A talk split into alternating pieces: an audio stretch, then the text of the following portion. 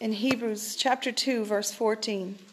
Because God's children are human beings, made of flesh and blood, the Son also became flesh and blood. That's why he came. He came, uh, Jesus came, uh, you know, God came down to save mankind, to, to bring us back to him because sin had separated us from God. And, you know, God is holy. And uh, sin can have no place. He, he cannot dwell with sin. So something had to happen for the sin to be taken care of. And that's why Jesus came. But in coming to take our sin and to give his body as a sacrifice for us, God achieved, if you like, a double whammy. Because not only did he cleanse us and forgive us of our sin, and bring us back into right standing with Himself through the blood that Jesus shed for us. But by uh, Jesus' body being beaten and whipped and mutilated and tortured, He paid the price for every sickness and every disease to be healed so that every human being, every man, woman, or child, regardless of whether, where they came from, regardless of what it is that's afflicting them, Jesus took care of that sickness in his own body on the tree. And this is what it says here because God's children are human beings made of flesh and blood, the Son also became flesh and blood. Jesus took on uh, human nature. He, he was born as one of us. And that's why they didn't recognize him, because they were expecting to see this Messiah. They knew that God was going to send a Messiah to save them, but they were waiting for this, this glorious king. And you know, next, um, no, not next, yeah, it is next month, isn't it, that, that Charles will be crowned king in, in England. And there'll be like massive fanfare and all kinds of parties and celebrations and, and you know, pomp and ceremony. Well, that's what they were looking for, and they didn't expect a little baby. They didn't expect a humble child. They didn't expect God to come as one of us, to come with human flesh and blood. But He did. And Jesus came and he grew up as one of us. He endured everything that any one of us has ever endured. He went through it. He has gone through everything that any one of us has ever gone through because he had to experience everything the same as we do in order to conquer sin and death and sickness and calamity he had to like if you like there was a clipboard and there was like different points on it that had to be achieved.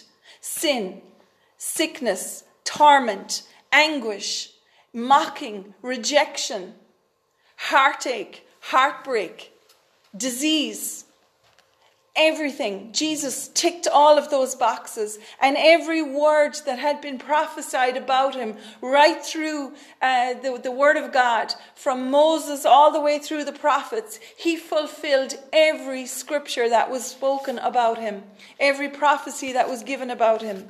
And so, because God's children are human beings made of flesh and blood, the Son, Jesus, also became flesh and blood for only as a human being. Do you understand that? That you see, uh, in order for the law to be fulfilled. That's why it says in Colossians that the blood of Jesus, and, and, you really need to study these scriptures and, and ask the Lord to give you revelation. It's the Holy Spirit who, if you like, turns on the lights you, you can read, and people all through, all through the earth have read or have tried to read the Bible, and they've tried to read it as you would read a novel or a book. And you can't read the Bible that way because the Bible is not just a series of letters and characters and type paragraphs. The Bible, the Word of God, is a person, it's Jesus. And the only way of, of uh, fully comprehending and, and taking in that's why he said, You must eat my flesh and drink my blood. You know, we, uh, he said, I am the, the bread come down from heaven, the heavenly manna. the living water. He said, If any of you wants, uh, you know, never to thirst again, come to me and I will give you living water. So there's this, this sustenance and this source of life that only comes from Jesus and from comprehending what he was doing as a human being. Why did he have to come as a man? Why did he have to suffer? He did it for you. Turn around to your neighbor and say, He did it for you. He did it for you. He did it for you. And for you, it's, it's personal. It's you personally. It's not them or us or all of us. You know, sure, it is all of us, but it's not. It's personal. That's why he went, that's why he gave so many teachings about sheep. And he said, you know, the good shepherd goes after that lost sheep. And Jesus himself said, I did not come for those who think they have it all together and who know it all and who think that they're perfectly fine because they, they do this, this, this, and this. You know, they fulfill all of the obligations of the law. They go through all the rituals.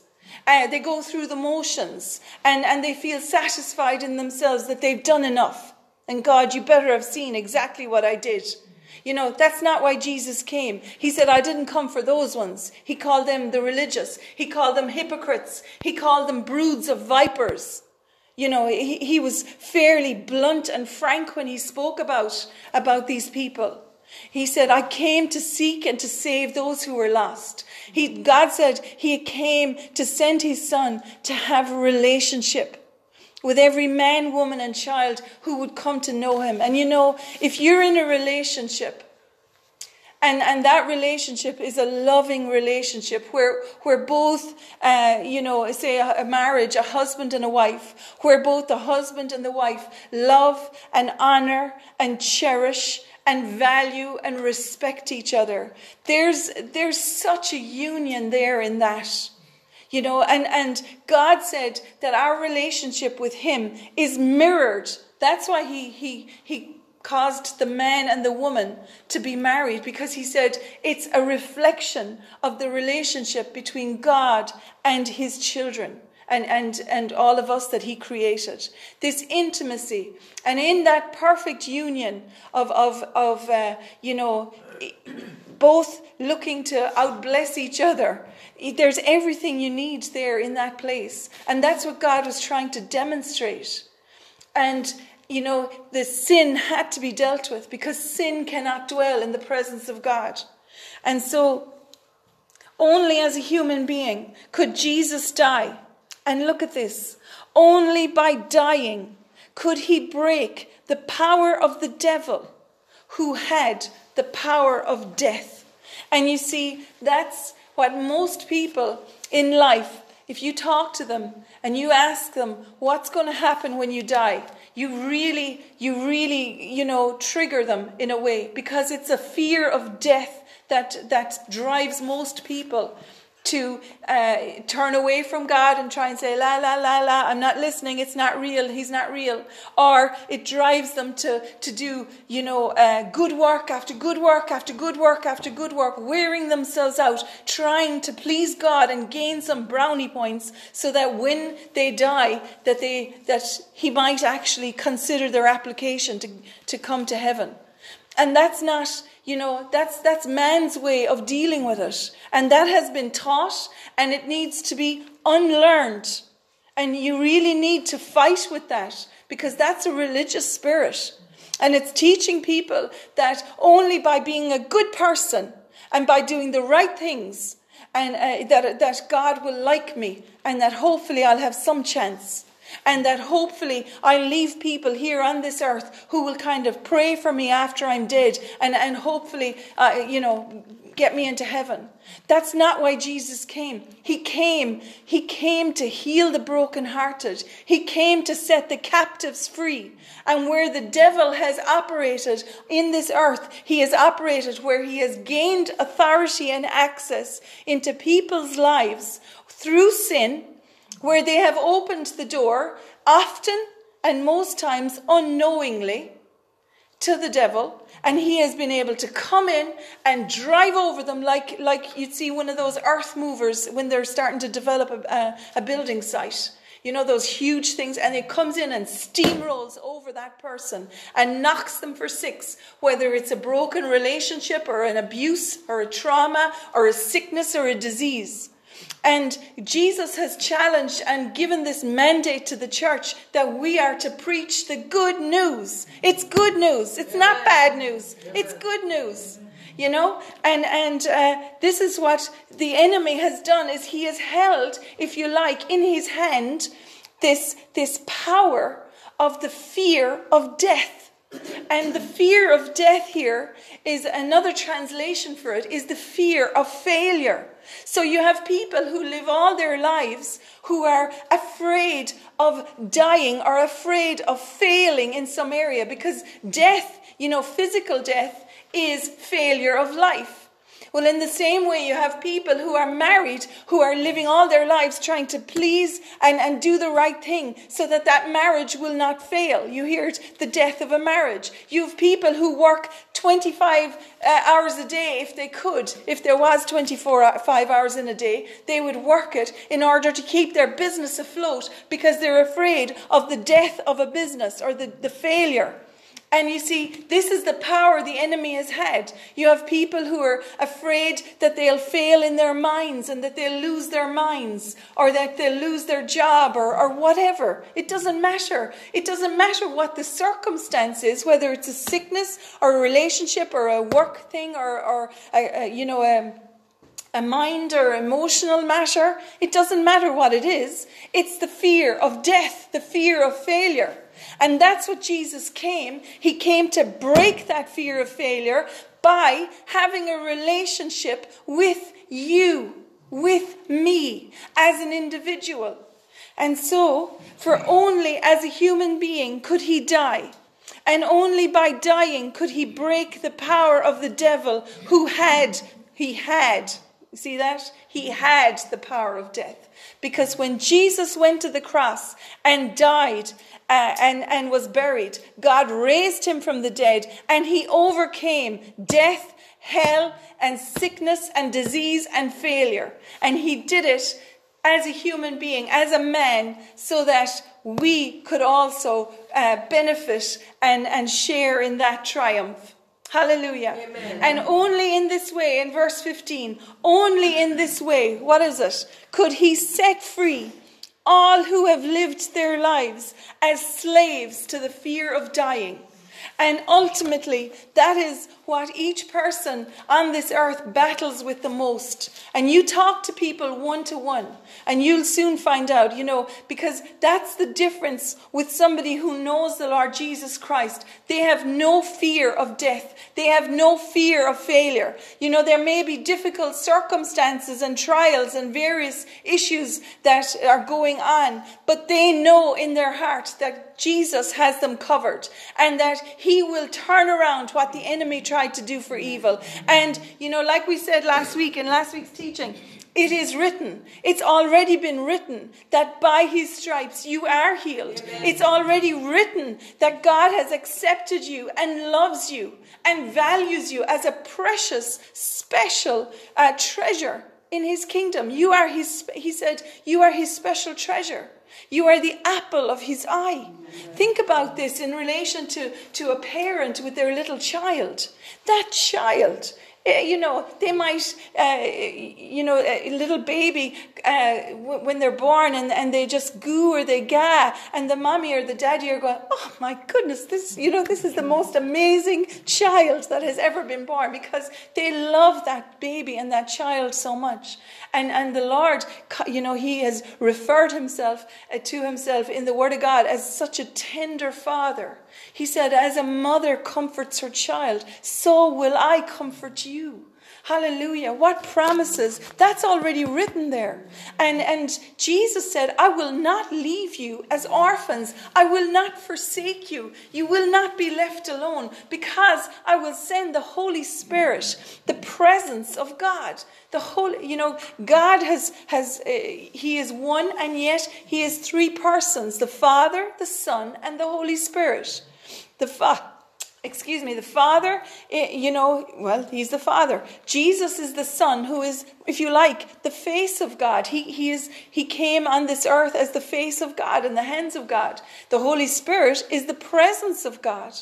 Um, and and he is is you know Jesus sent the Holy Spirit when he went back to the Father because now the Holy Spirit can dwell in each one of us. And he's the one who reveals the word of God to us. He he teaches us all things you know, there may be things that you don't understand. You need to ask, Holy Spirit, will you show me here? Will you give me the strategy? For eh, maybe you're in, an, in, in, a, in a big problem. Maybe there's some big issue in your life that you don't have the answer to.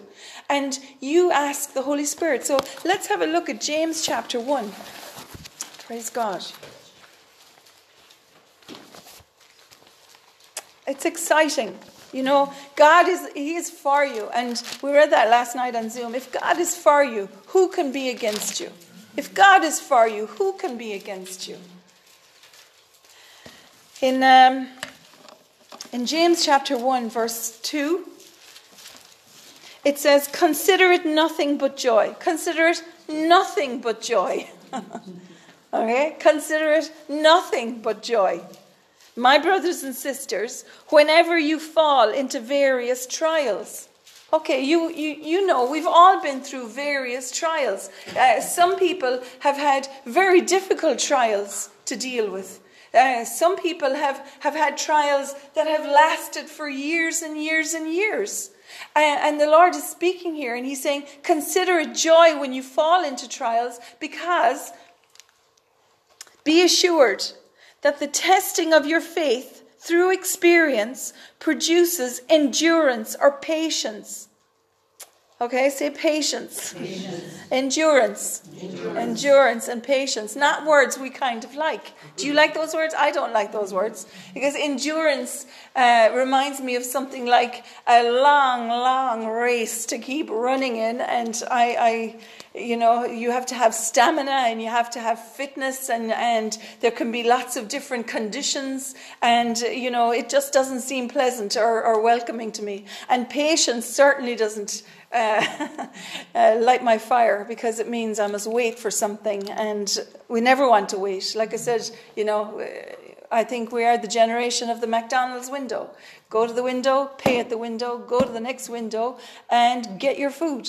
And uh, it's quite easy. And we want things to be easy and straightforward. And sometimes they're not, uh, through various reasons, not from God's you know, it's not God who's done it, but it can often be that, that there's an area where the enemy has gained access. There also could be just, uh, you know, you're under attack because there's a call in your life. It might be nothing at all to do with sin. You know, sometimes people get very condemned and say, I must be doing something wrong, or there must be, you know, sometimes it's not sin. It's, it's just that you're under attack because the Lord has got a, a call in your life. And, and the, the devil seems to know this and, and seems to spot it and seems to, to bring trials and all kinds of, of problems into people's lives where there's, a, where there's an anointing that uh, God wants to use in the future. And so be assured that the testing of your faith through experience produces endurance. So it, it, it gives birth to patience and endurance, leading to spiritual maturity and inner peace. Okay? So spiritual maturity is where that no matter what is happening, that you can look at the circumstances and say, I don't care what it looks like, God is bigger.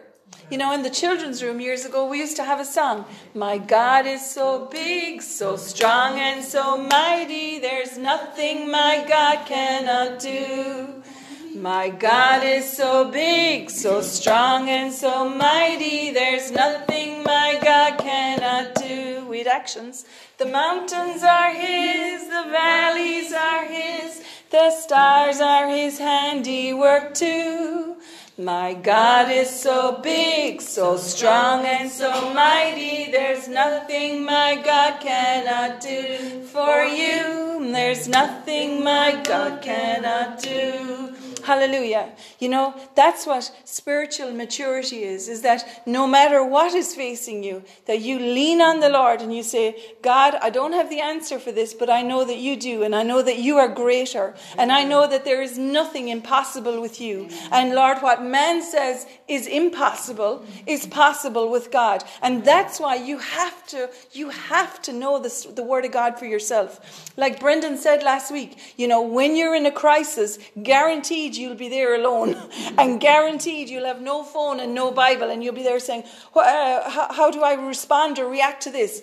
You know, the way that the human nature and the human flesh will respond is, oh my God, look what's happening. I can't believe this. You know, but the way that a, a spiritually mature Christian will respond is, Lord, this is this is shocking me. This is is really uh, trying to derail me but i know that you are bigger and i know that your word says that by your stripes i'm healed. I know that your word says that every good and perfect thing comes from you. I know that your word says that you will supply all my needs. I know that your word says that you surround me with your favor as a shield. That's what is written in your word and it is your word i'm standing on and there i will see your deliverance you are my refuge and my hiding place. You know, and this is how we need to be talking. And the thing is, is the enemy gets people to shut up and, and, and close their mouths, or, or better still, fill their mouths with, with all kinds of, of gossip and slander and accusation and stupidness. You know, he gets us, like I said before, to, to go put out fires here, there, and everywhere instead of, of, of you know, steadying ourselves and, and, and standing still and speaking what God has said to that situation. And so that's what being spiritually mature means. So uh, that, that testing of your faith will produce patience that will uh, have you to grow spiritually. Uh, we've seen, uh, you know, you, you, you look back at your pictures from when you were a little child. God, you were so cute then. What happened? I don't know. But um, uh, you, you look back and you see and you say, oh, it was lovely. Or, or you, you see your own children and you, you know, and then they grow up. Oh, God. no, I'm joking. No, they're getting more beautiful every day. But the thing is, you know, they're so cute. But, but then you started feeding them. And as you fed them, they grew. And that's the same with the Word of God. As we feed ourselves on the Word of God, what happens is we start, we start growing eh, spiritually. And we start also, if you notice, with the little baby, uh, you know, when they're three, four weeks old, they're still drinking the bottle. But when they're like six, seven months old, they're they're getting some solid food, and suddenly there's there's like strength starting to come. Uh, you know, their little legs start getting chubby and strong. Their muscles start getting that bit stronger, and then they start standing up. And as they're standing up or crawling, what they're doing is they're exercising their muscles, strengthening them, and they're learning how to walk. And then, you know, they might start. I remember the day my nephew, he was so cute. He started uh, just out of the blue one day. He was only like 11 months older that way. And uh, he was standing up against one of the presses in, in my sister's kitchen. And I was there and she was there as well. And he looks over and he was real happy kind of guy. And he starts going, ha, ha and like this, and we were saying, "Oh, you're lovely," and the next thing he starts moving, ha, ha, ha, ha, like a robot, you know, one leg, the other leg, and it was just, it was like a miracle. We were saying, "You're so amazing," but um, you know, that's the thing is that the, as the muscles are strengthened, the baby learns how to walk, and then you know, uh, six months later, he didn't just know how to walk, he knew how to run because his muscles and his, his, he got stabilized. And that happened to every one of us. Praise the Lord. Mm-hmm. And spiritually, God wants that to happen to you as you study his word and as you ponder and meditate on his word. The world is holding out a carrot to people, telling them, you know, oh, what you need is yoga and what you need is to meditate, clear your mind, and put. This is the enemy setting people up with a false God, a false religion, and, and teaching them to open their minds to all kinds of demonic agendas and, and influences and voices. But, you know, meditating on the Word of God is studying it, reading it, and then thinking about what you just read and, and going over it in your mind. Okay, if God says, um, you know, that, that He took my sins and my sicknesses on His own body on the tree, and that I, having died to sin, might live for righteousness, and by His wounds I was healed, you start thinking about that.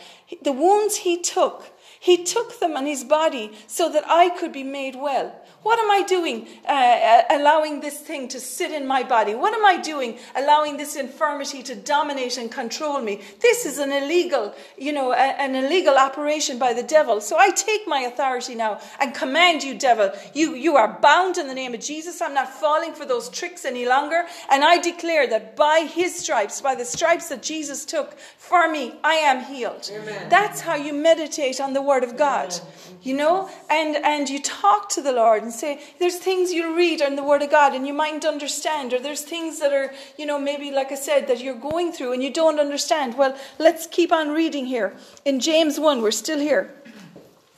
Um, it says in verse 4 let endurance or let patience have its perfect result and do a thorough work so that you may be perfect and completely developed in your faith, lacking nothing. So you see, as you are, are patient, and, and you know, the day that that little boy started walking uh, at, at 11 months old, we didn't say to him, Come on, run now, run. We did not. We allowed him to, to we allowed his, his, his learning to have its, its, you know, to have patience with his learning. And as he learned, he learned how to get stronger in his legs. He learned how to walk straight. He learned then how to run. And so patience has a perfect work as we allow the Lord and trust Him. And um, then, if any of you lacks wisdom, in verse 5, if any of you lacks wisdom to guide him through a decision or a circumstance, he is to ask of our benevolent God. You see, God is so good. That's the thing. God is good all the time and He never changes. And people have been taught that perhaps it's God who's doing this to you. You know, God is doing this to you to teach you a lesson. That's baloney. God is teaching you no lesson. Because if that were so, if God were teaching you a lesson, then He made Jesus go through the cross for, for cruelty and for no purpose. The cross was the one time sacrifice and the one time, uh, you know, uh, cleansing and, and healing and deliverance act by God, all encompassed, tied up in the package of salvation for one time for all. And so, you know, uh, God is not doing it. Will you say that? God is not doing it. God is not behind it. No, no, that's the truth. You know, later on in James, in, in verse 17, he goes out, you can actually read it there in 17. He says, Every good and perfect gift comes from above, from the Father of lights in whom there is no variation, no shadow, no turning. God never changes. You know, God never changes. God is good. God is good and He wants you to enjoy your life. He wants you to have a good life. He wants you to be healthy. He wants you to be strong. He wants your family to be strong. He wants you to be a blessing everywhere you go. He wants you to be able to get up every day and go out to work and do your work and bless people around you. That's what you were created for. You've been, you've been given a purpose and a mandate.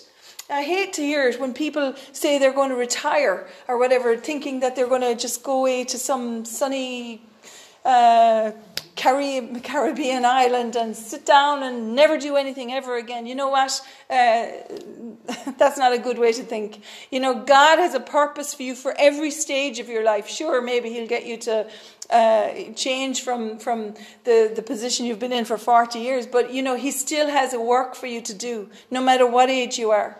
And um, every good and perfect gift comes from god and he never changes. But back to verse 5 if any of you lacks wisdom to guide you through a decision or a circumstance you are to ask our benevolent good god who gives to everyone generously and without rebuke or blame, and it will be given to him. You know, God would never blame anybody for asking him, I don't know what to do here. Please help me. And you know, there's been so many people down through the years who've had uh, tremendous supernatural experiences with the Lord when they have cried out from the bottom of their heart, God, if you're real, will you show me and, and teach me and show me what to do? And God, he, he, you know, He's attracted to weakness. God is attracted to weakness. That's why the scripture says, let the weak say, I am strong. Amen? Let's sing it. Let the weak say, I am strong. Let the poor say, I am rich. Let the blind say, I can see. It's what the Lord has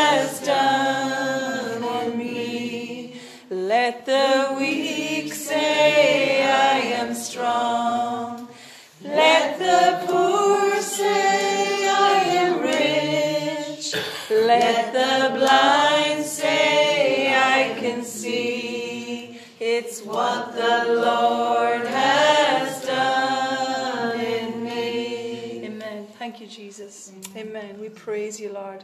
And you know, this day is uh, in the calendar. You know, we're coming up to Passover this week and to Good Friday and, and Resurrection Sunday next Sunday. And you know, when Jesus entered Jerusalem uh, the week, uh, the couple of days before he was crucified, um, that the chorus of that song goes on to say, Hosanna, Hosanna.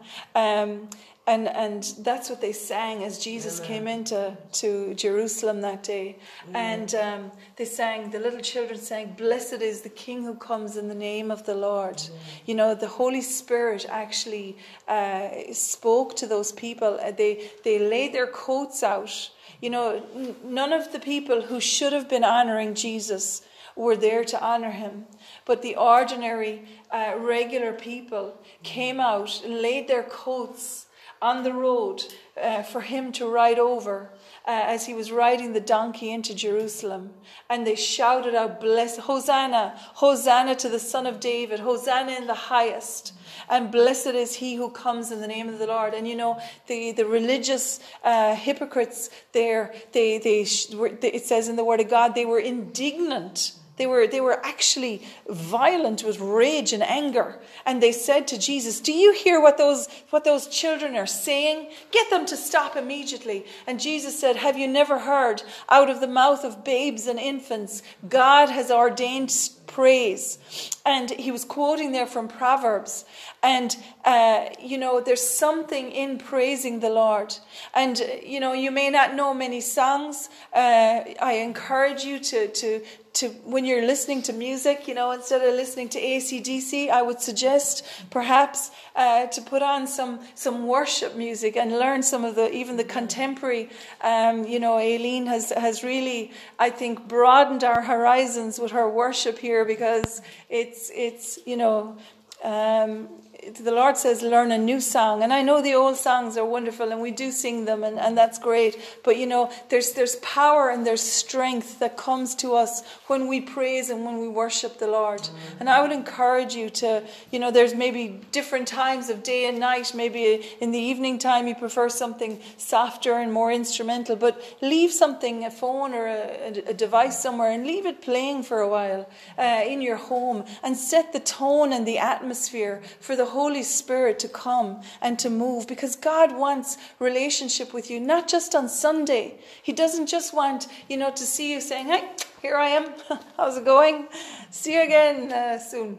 That's not what he wants. He wants to have relationship with you all day, every day. He wants to speak to you. He wants to give you wisdom and to show you great and mighty things which you have not known. And that's why Jesus came. And and those those children and, and people who were who were shouting that day as as Jesus was entering Jerusalem, he knew he was going there to die. He knew he was going to lay down his life and sacrifice his life so that all of us could have life. And what a pity it is when we waste our lives. What a pity. You know, when you see people waste their lives And, and there's many people you know, you know, that are that are caught up in all kinds of stupidness, all kinds of addictions or, or, or problems. And you know, they they're forever cribbing and mouthing off and complaining. God, what a waste of life. Because, you know, it, it, life is so valuable and so precious. And even the simple, smallest of things, God wants to talk to you as you as you go about your day. And so that wisdom, it's not just for big decisions, you know, like eh, sometimes maybe people think that oh, I need to go to church or I need to pray about this this massive decision I need to make now. No, he wants you to talk to him all day and he'll give you wisdom for everything you're doing. Amen. Just like dances when he lays his hands on machines and they recover and be healed and start working again. You know, that's he, he wants you to talk to him when you're driving into town. I always ask him, Lord, will you give me a space? I thank you now, angels, move the people out of my way so I have a space. You know, or whatever. Lord, when you're going shopping, Lord, I ask you for favor today, that you show me where to go and where I get favor or whatever. You know, the Lord wants to be involved in every detail of your life and not just banished into the darkness of a Sunday morning or a Saturday night for, for half an hour. That's not that's not relationship. And if you were living with somebody or, or, or married, uh, you know, or had a family member who only wanted to see you for 15 minutes in the week or maybe in the month, you know, you don't have much of a relationship with that person. Sorry. And uh, the thing is, is that relationships need to be worked on, and they are two way. They're not just talking and asking and wanting and needing and demanding, but they are also, uh, you know, listening and receiving. And, and Jesus said, The thief comes only to steal, to kill, and to destroy. The devil has only one agenda to steal, kill, and destroy. He doesn't care how he does it, he wants to cause destruction and take as many people as he can in this path of destruction. But Jesus said in John 10, I have come that you would enjoy your life and have it to the full. Enjoy your life to the full. Amen. Praise God. So, you know, Jesus was, was tested, and we read there in, in verse 2 in James consider it nothing but joy when you fall into various trials. Uh, this is the total polar opposite of how we would you know, in the flesh feel when there's a trial or, or a difficult circumstance. Because when something difficult is going on, your flesh reacts and saying, What is this now? I can't believe this. Why is this happening? But yet the Lord says, Consider it joy. You need to start praising the Lord in the midst of it. Don't praise Him for the problem, but praise Him in the problem, and you will see His hand turn that problem around. And what the enemy, you know, said is impossible uh, or, or is never going to happen, God will make a way. It says He'll make a way where there is no way. He'll make streams flow in the in the desert and, and waters in the wilderness. He already did it for his people, you know. So I, I just want to encourage you with that. Um, there are times of testing. Jesus was tested. Um, let's have a look at Psalm 26. Are you happy to be here? Amen. Amen. Thank you, Jesus. Psalm 26.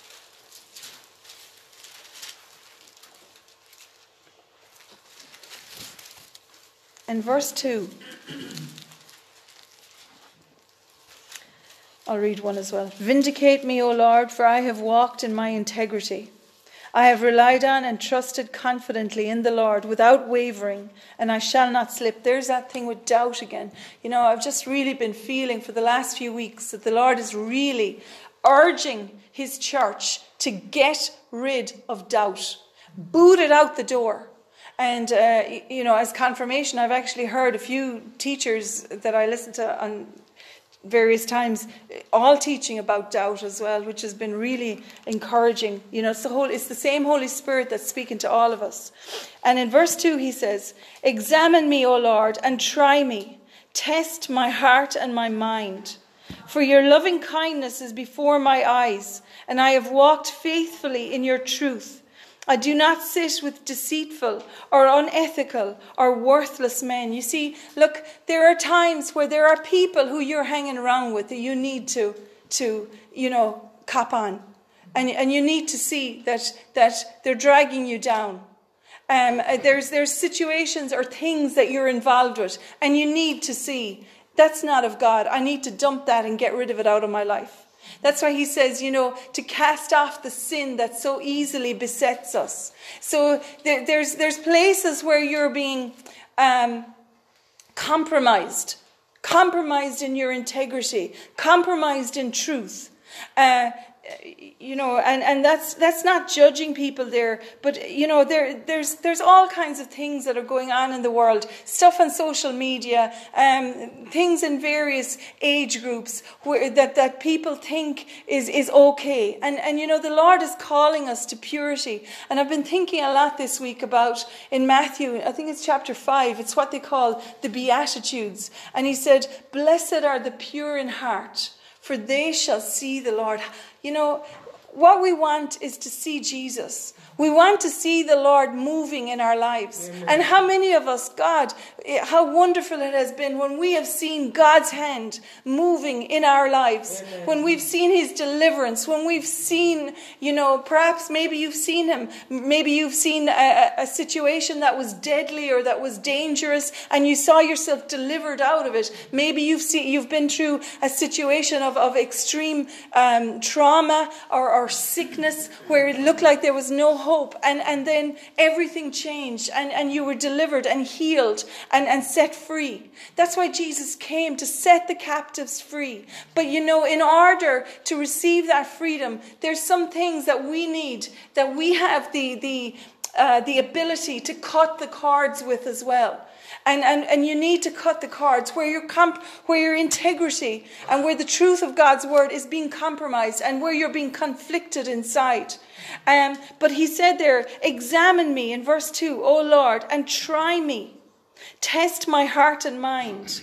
Jesus was tested and tried. He was tested and tried by Satan. We read it last week in Luke chapter 4. He was tested by the enemy. And he answered with the word of God, It is written. It is written. And, and that's what he based his identity and his stance and his faith upon was that it is written by God. I have a covenant with God. And you know, you have a covenant now because of the blood of Jesus. You turn to your neighbor and tell him that. You have a covenant. You have a covenant.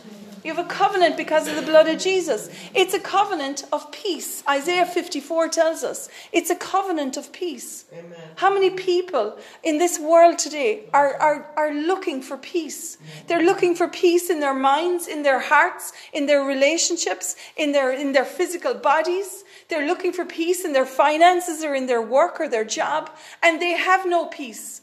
You know, many of them have maybe way more than what you have. But I'll tell you, what you have, if you have a relationship with the Lord Jesus Christ, you have a treasure that cannot be bought. It doesn't matter how much money you have, or how much fame, or how much intellect, or, or status, or achievements, or, or great things that you've done. None of that matters. Because at the end of time, all that's going to be burnt up. And all that's left is you and Jesus. Hallelujah. Amen. But Jesus was tried and tested. He was tried by the devil, he was tried by man. You know, all of these uh, scribes and Pharisees, they were hounding and harassing him. Um, and, and even when he was being tried, um, if you want to have a look there at Luke chapter 23. Look, I encourage you. You need to be reading this yourself. Uh, it's, it's, it's where the Lord will speak to you. He'll speak to you from His Word. Many people, you know, they'll go from meeting to meeting to meeting. They're looking for experience to experience to experience, you know, heightened emotions. Uh, and and they're, they're looking for a word. I wonder, have they a prophetic word for me now? You know, I need a prophetic word. I need a prophetic word. Well, the Word of God tells us in Revelation that the testimony of Jesus is the spirit of prophecy. If you want a prophetic word, stop going around from church to church and group and meeting to meeting looking for, for God to speak to you and start studying His Word for yourself. You know, and I challenge you with that because that has been something that, again, it's part of a religious spirit because it's looking for some man or some woman who has something special about them and that they can mediate between you and God. And it sort of allows you to abdicate your own responsibility and not have to do anything yourself. But the Lord said, eh, Come to me, uh, you know, all you who are heavy laden. He didn't say, Go to this one or that one. He said, Come to me. And this, the word of God is the spirit of, or the testimony of Jesus is the spirit of prophecy. So, you know, when you start reading the word of God, you're going to be surprised at the way the Lord speaks to you. He'll speak to you even through, through one word. And one word from God can transform and, and deliver and, and shake, break off uh, chains and, and all kinds of, of torment and anguish in, in, in a split second that, that no meeting or no man will give you. Yeah, sure, we join together corporately and it's wonderful and there's an anointing and, and there's a corporate anointing. But I'll tell you, your greatest ministry is at home between yourself and the Lord and the Word of God. If you don't own a Bible, you need to get a Bible and you need to start studying it and reading it and ask the Holy Spirit. That's why Jesus said, I will not leave you as an orphan. I will not forsake you and I will not leave you alone because I will send you the Holy Spirit and he will minister to you and he will teach you all things. And so in, in uh, Luke 20, 23, I think it was, no, Uh oh, I've forgotten. um, God, there's so much in this in Luke 22 and 23, you know, um, and it's also in John 18, 19, 20, 21, um, Matthew 20, I think it's 6 or that way, um, Mark 14, 15.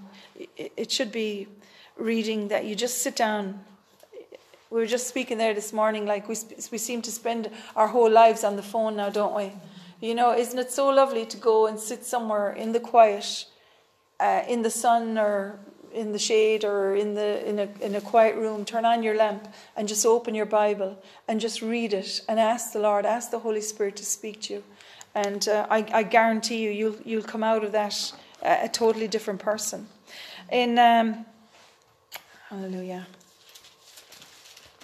Let's read from. Um, Luke 22, say. 29. He went out, to, as was his habit, to the Mount of Olives, and the disciples followed him. And when he arrived at the place called Gethsemane, that's the garden where he used to go to pray, he said to them, and this is so important pray continually that you may not fall into temptation. We read there earlier in James 1 that if you want wisdom, ask God. And here Jesus is giving you the key to pray continually so you don't fall into temptation. And he went away from them, knelt down and prayed. And he said, Father, if you're willing to remove this cup of divine wrath from me, yet not my will, but always yours be done. He prayed that three times. But each of the three times he went back and he found the disciples sleeping. And you know, this is what is happening in the church is people are sleeping. It's the parable of the wise and the foolish virgins in, in Matthew 25, where, uh, you know, some had the oil and some didn't have enough oil, but they were all asleep. And when the bridegroom came, only for the fact that the ones who had the extra oil, they would not have been able to go into the feast with him. And it's the same here. Jesus is telling them, you need to pray. You need to know the word of God. You need to talk to me. You need to have relationship with me so that you do not fall into temptation. And um, an angel appeared to him, strengthening him, and being in agony, deeply distressed and anguish, almost to the point of death. He was almost dead there in the garden anyway, from the actual torment and anguish that was upon him about that he was going to suffer. He knew he had seen and read and studied for years in the Word of God the suffering and the torment that he was about to endure. And, and he had to have his head in the right place. And you know, this is, this is where he first sweat his blood in the garden. And for any of you that are going through anguish and deep pain or, or, or you know, torment or, or terror, Listen, Jesus has already gone there and he's already endured that. And he did it so that you could be set free and so that you would not have to endure it. And, and this is, you know, what he's looking for you today is to receive from him, to receive uh, what he's done and to say, Jesus, you did it. You did it for me. You did enough. I believe you did it uh, so that I could be set free. And I receive that today. And, and never again will I allow the enemy to torment me in my mind with terror or fear, the fear of death or the fear of failure. Because Jesus, uh, you have made the way for me to succeed and to be, uh, you know, saved, to be healthy, to be strong, to be forgiven, to be released from the prison that the enemy has tried to tie me up in. And I pray that today, friends, you will receive that and receive the love of God because it is the goodness of God that leads to repentance. Um, so uh, his, his sweat became as great drops of blood falling on the ground.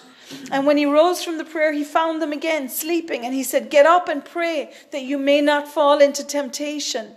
And then, of course, they came for him and he said, My betrayer is here. And uh, they took him and they seized him. And uh, oh, before that, he had spoken to Peter. Actually, if you're still in Luke 22, in verse 31, 31, he said, Simon, Simon Peter, listen. Satan has demanded permission to sift all of you like grain. But I have prayed especially for you, Peter, that your faith and confidence in me may not fail. And once you have turned back again to me, strengthen and support your brothers in the faith. And Peter said to him, Lord, I'm ready to go with you to prison and to die to death. And Jesus said to him, Peter, before the rooster crows today, this was the night time, and you know that in, in, the, in the Bible, the day starts at night. Uh, he said, Before the rooster crows today, you will utterly deny me three times. And uh, in, in uh, later on there, still in 22, in you know 54 down along there, verse 54 down, uh, it was the encounter where Peter, Jesus was inside in the high priest's palace, and he was being tried and tested by them. And Peter was outside in the courtyard and he was being tested. And, you know, uh, it, it's, it's really symbolic that the Son of God was being tried and man, uh, this, this uh, human being, uh, a Son of Man, was outside in the courtyard being tried. And, and the human flesh failed, but Jesus didn't. And, uh, you know, Peter, he three times he, he, the third time he actually cursed at them and he said, you know, he used some kind of swear language and said, I don't know what you're talking about. I don't even know that guy. And it said, that's in verse 60, what, immediately while he was still speaking, a rooster crowed. And it says in 61, I, I think this is such a painful, painful line. The Lord turned and looked at Peter. That's all that sentence says. The Lord turned and looked at Peter. You know, they say a look is worth a thousand words. And when, when Jesus turned and looked at Peter, do you think he looked at him with eyes narrowed and a, and a scowl on his face? He didn't. He just looked at him with mercy because he had, be, he had already prayed. He already knew that Peter was going to be tested. And later on, you know, in John's gospel, after Jesus was raised from the dead, when he came back to the disciples and he met them on the beach that day where they were fishing, he, he ministered to Peter one to one. Again, it's always about the one with the Lord. And he ministered to Peter and he, he ministered to him three times. He asked him, Do you love me? Do you love me? Do you love me? And you know, that was God redeeming back the three times that Peter had said, I don't know him. I don't know him. I don't know him. Praise God. You know, Amen. the Lord is a redeemer. He is our redeemer. And no matter what has happened in the past, no matter what bad things you have been through, no matter what bad things you have done or, or been involved with, you know, God is your, Jesus is your Redeemer. And He came to redeem us, to, to, to bring us back from the things uh, where the enemy has, has, has had access in our lives. And, and God will redeem time. He will redeem relationships. If you bring them to Him and, and, and allow Him to minister to you. He is your Redeemer. Amen. And, uh, it says there anyway. Um, in 61, this is Luke 22 61.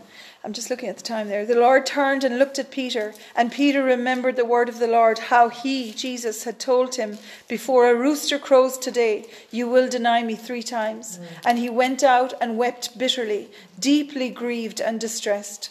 Now, the men who were holding Jesus in custody were mocking and ridiculing him and treating him with contempt and beating him. That's no different today. It's how the enemy still operates. He mocks people, he ridicules people, he beats them up, he causes them deep pain and anguish. And Jesus endured this. Uh, he, he endured that rejection. You know, it goes on later there to say they spat at him. The priests, imagine, the priests and, and the ones who were teachers of the law, the rabbis, they spat at Jesus. It says that, you know, he was beaten three times. He was in, in Caiaphas's house, who was the high priest. In, um, then he was sent to Pilate. Then Pilate sent him to Herod. And then Herod sent him back to Pilate again. And he was beaten in each of those three places. He was mocked. He was spat at. They pulled out his beard. They, they punished him. They, they, you know, it says in Isaiah uh, Isaiah 52 and 53 that when he was on that cross, I hate those pictures of Jesus on the cross. I, I, I think they're an, an abomination and have nothing to do with them because that is not Jesus and it is not what he looked like on the cross. It says that when he was on that cross, you would not even know that it was a human being that was, that was up there. So, friends, to conclude this message, you know, Jesus was tried and he was found innocent. And the night before he went into the Garden of Gethsemane, he had spent the evening celebrating the Passover meal with his disciples. And they celebrated, as all the Jews did at that time and still do, the, the first Passover, when God delivered his people out of slavery, out of bondage, um, and uh, brought them out into back into their own land where he had promised them and where they saw God's promises fulfilled, where they saw his mighty hand split the Red Sea so they could cross over, where they saw his hand of provision bring water from a rock, bring fresh food for them every morning, the heavenly manna. And Jesus fulfilled all of these prophecies that had been written in God's word and promised um, with this Messiah, with this Yeshua who was to come. Uh, who was to be the living water uh, for which men would never have to thirst again, who was to be the, the bread from heaven, the living bread, who would, sus- who would sustain and nourish and strengthen God's people for all time, and who would become the Lamb of God, who would take away all of the sins um, of, of all of our sins. He paid the price and He redeemed us. He is our Redeemer. And just in Luke 23, you know, when Jesus came before Pilate, he didn't uh, he didn't speak um, to Herod. And when he came before Pilate, Pilate went back to the people and he said to them, You know, I find this man to be totally innocent, to be totally blameless and blemish free. And I find nothing in him that warrants uh, that warrants him being being crucified. He said, "I will, I will have him flogged. Um, I will have him him beaten to teach him a lesson." You know, and and of course he had this brutal beating again, where the Romans' method of beating, um, and this is why Jesus was on that cross. You know, not even looking human anymore, as Isaiah fifty two tells us. He didn't even look like a human being because they they beat him so mercilessly that he was left uh, you know, uh, totally his his whole frame was was ripped open. All his flesh was ripped open, and the reason that he took that beating the Word of God tells us, was for the healing of our bodies, so that whoever would believe in Him, not only would our sins be forgiven and washed by His perfect sinless blood, but that we could receive healing um, and freedom from sickness from and, and from all kinds of disease. Uh, because of the beating that Jesus took. And that's why it says, by his stripes, by the stripes that they wounded him with and that they tore his flesh open, he took those stripes for our bodies to be healed. But when, when Pilate uh, brought Jesus before the people, he said to them, I find nothing in this man, of, I find no sin in him whatsoever. And this was foreshadowed by that first Passover lamb that when, um, when Moses was given the instruction by God uh, back in Exodus chapter 12, God told Moses to tell every household to take a lamb for themselves, for their whole household, and to bring in a, a blemish free, perfect lamb. Uh, he gave very specific details because, of course, the, the lamb represented such purity and such innocence. And you see, uh, that's what Pilate was trying to say to the people is that he found Jesus to be totally innocent and, and he, he actually had committed no sin. If you look at Isaiah 53, it says there was no sin, no deceit in his mouth. And Jesus never sinned. And that is how he became the Lamb of God, the, the one who was able to fulfill the requirements of the law. That that a perfect lamb be sacrificed in order to uh, to to to wash the sins of the people and to to bring wholeness and healing and deliverance to them and to bring them, uh, you know, to, to bring them into right standing with God. And Jesus did that for us. And Hebrews chapter 10 is very clear. It says, you know, that it was a one time sacrifice that Jesus uh, made on our behalf so that we could be brought back into right standing with God. And, um, you know, Pilate actually, his wife sent him a message. You can read it yourself in the Gospels in in John um, 18, 19, 20 there, and in, in Luke 22, 23, and Matthew 26, um, Mark 15, 14, 15, um, and 16, where when Pilate's wife sent him a message and said, Have nothing to do with that innocent man, for I have had terrible dreams uh, uh, about this uh, involving him. And you see, the thing is, is that um, Pilate told the people, There's, there's nothing, he has done nothing wrong here.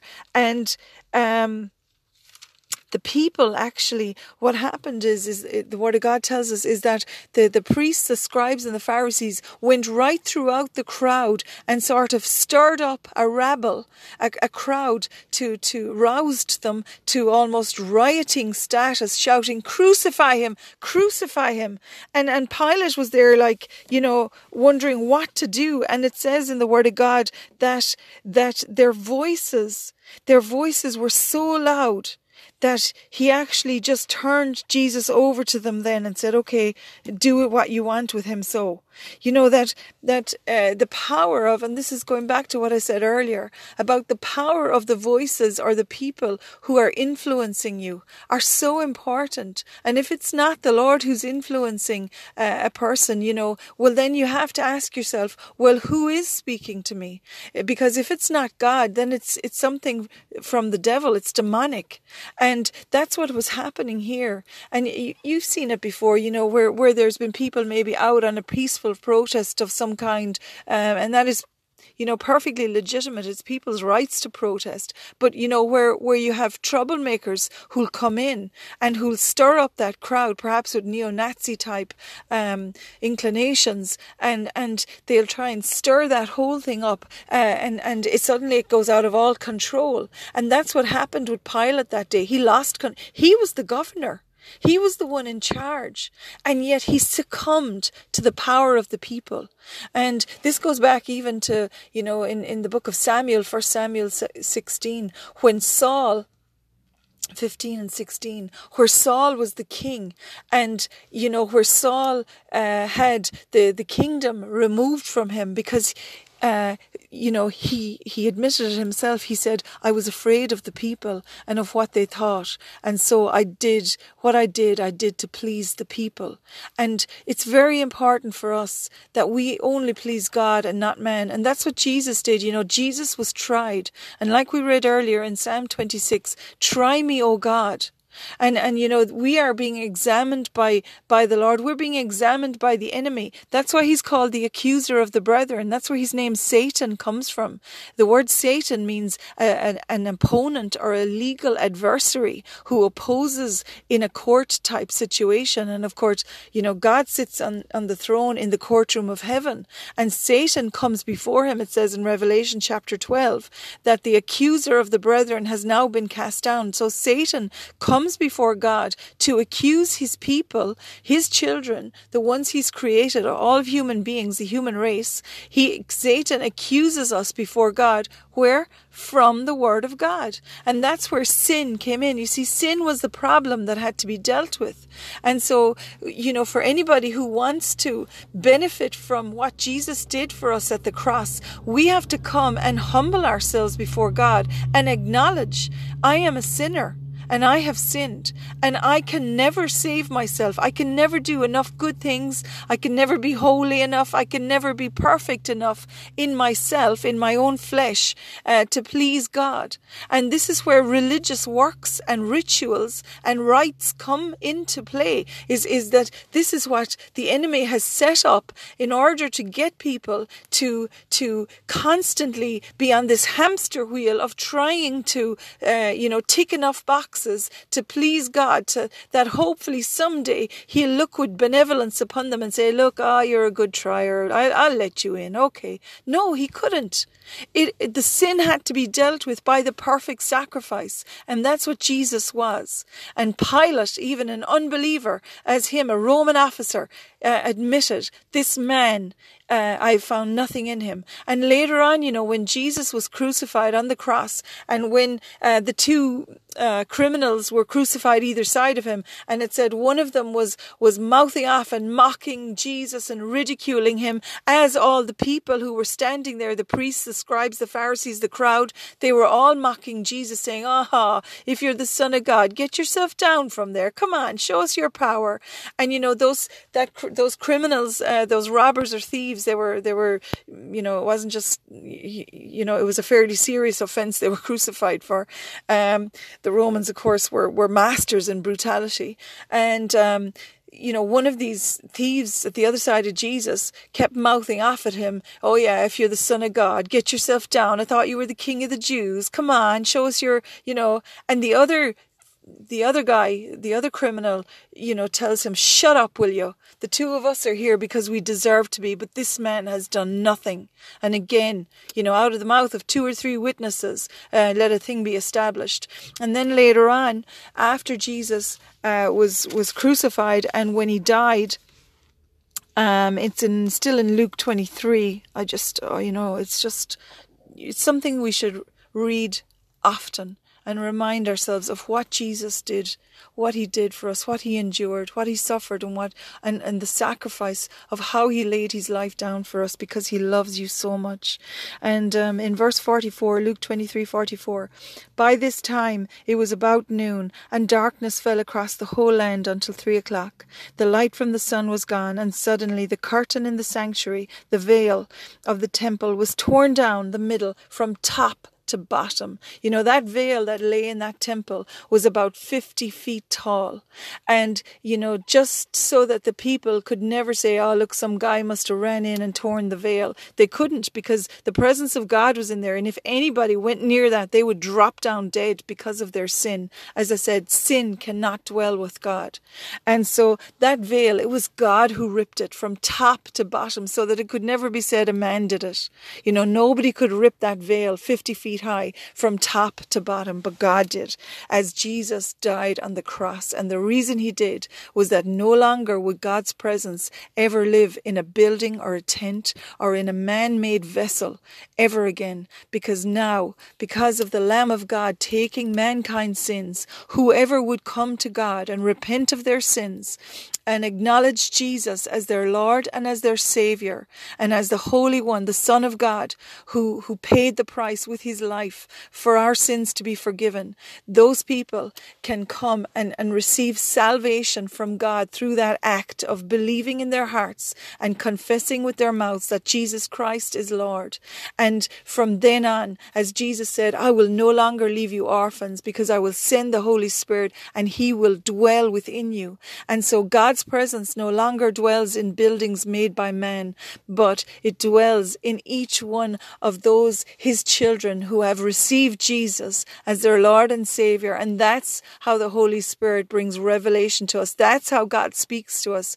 That's how our, our union with God, our intimacy with Him is connected, is by His Spirit living inside of each one of us. That's what happened, and we'll talk about it in a few weeks' time. That's what happened at Pentecost when the Holy Spirit came upon all the believers who were gathered in the upper room. And it said a wind blew through that place, and an unnatural wind. And suddenly there were tongues of fire. Uh, it's in Acts chapter 1 and Acts chapter 2. Tongues of fire came and rested upon each one of their heads. And they all began to speak in another language and in the gift of the Spirit in tongues, uh, praising and worshiping God. Hallelujah. This is great news, friend. And this is for you.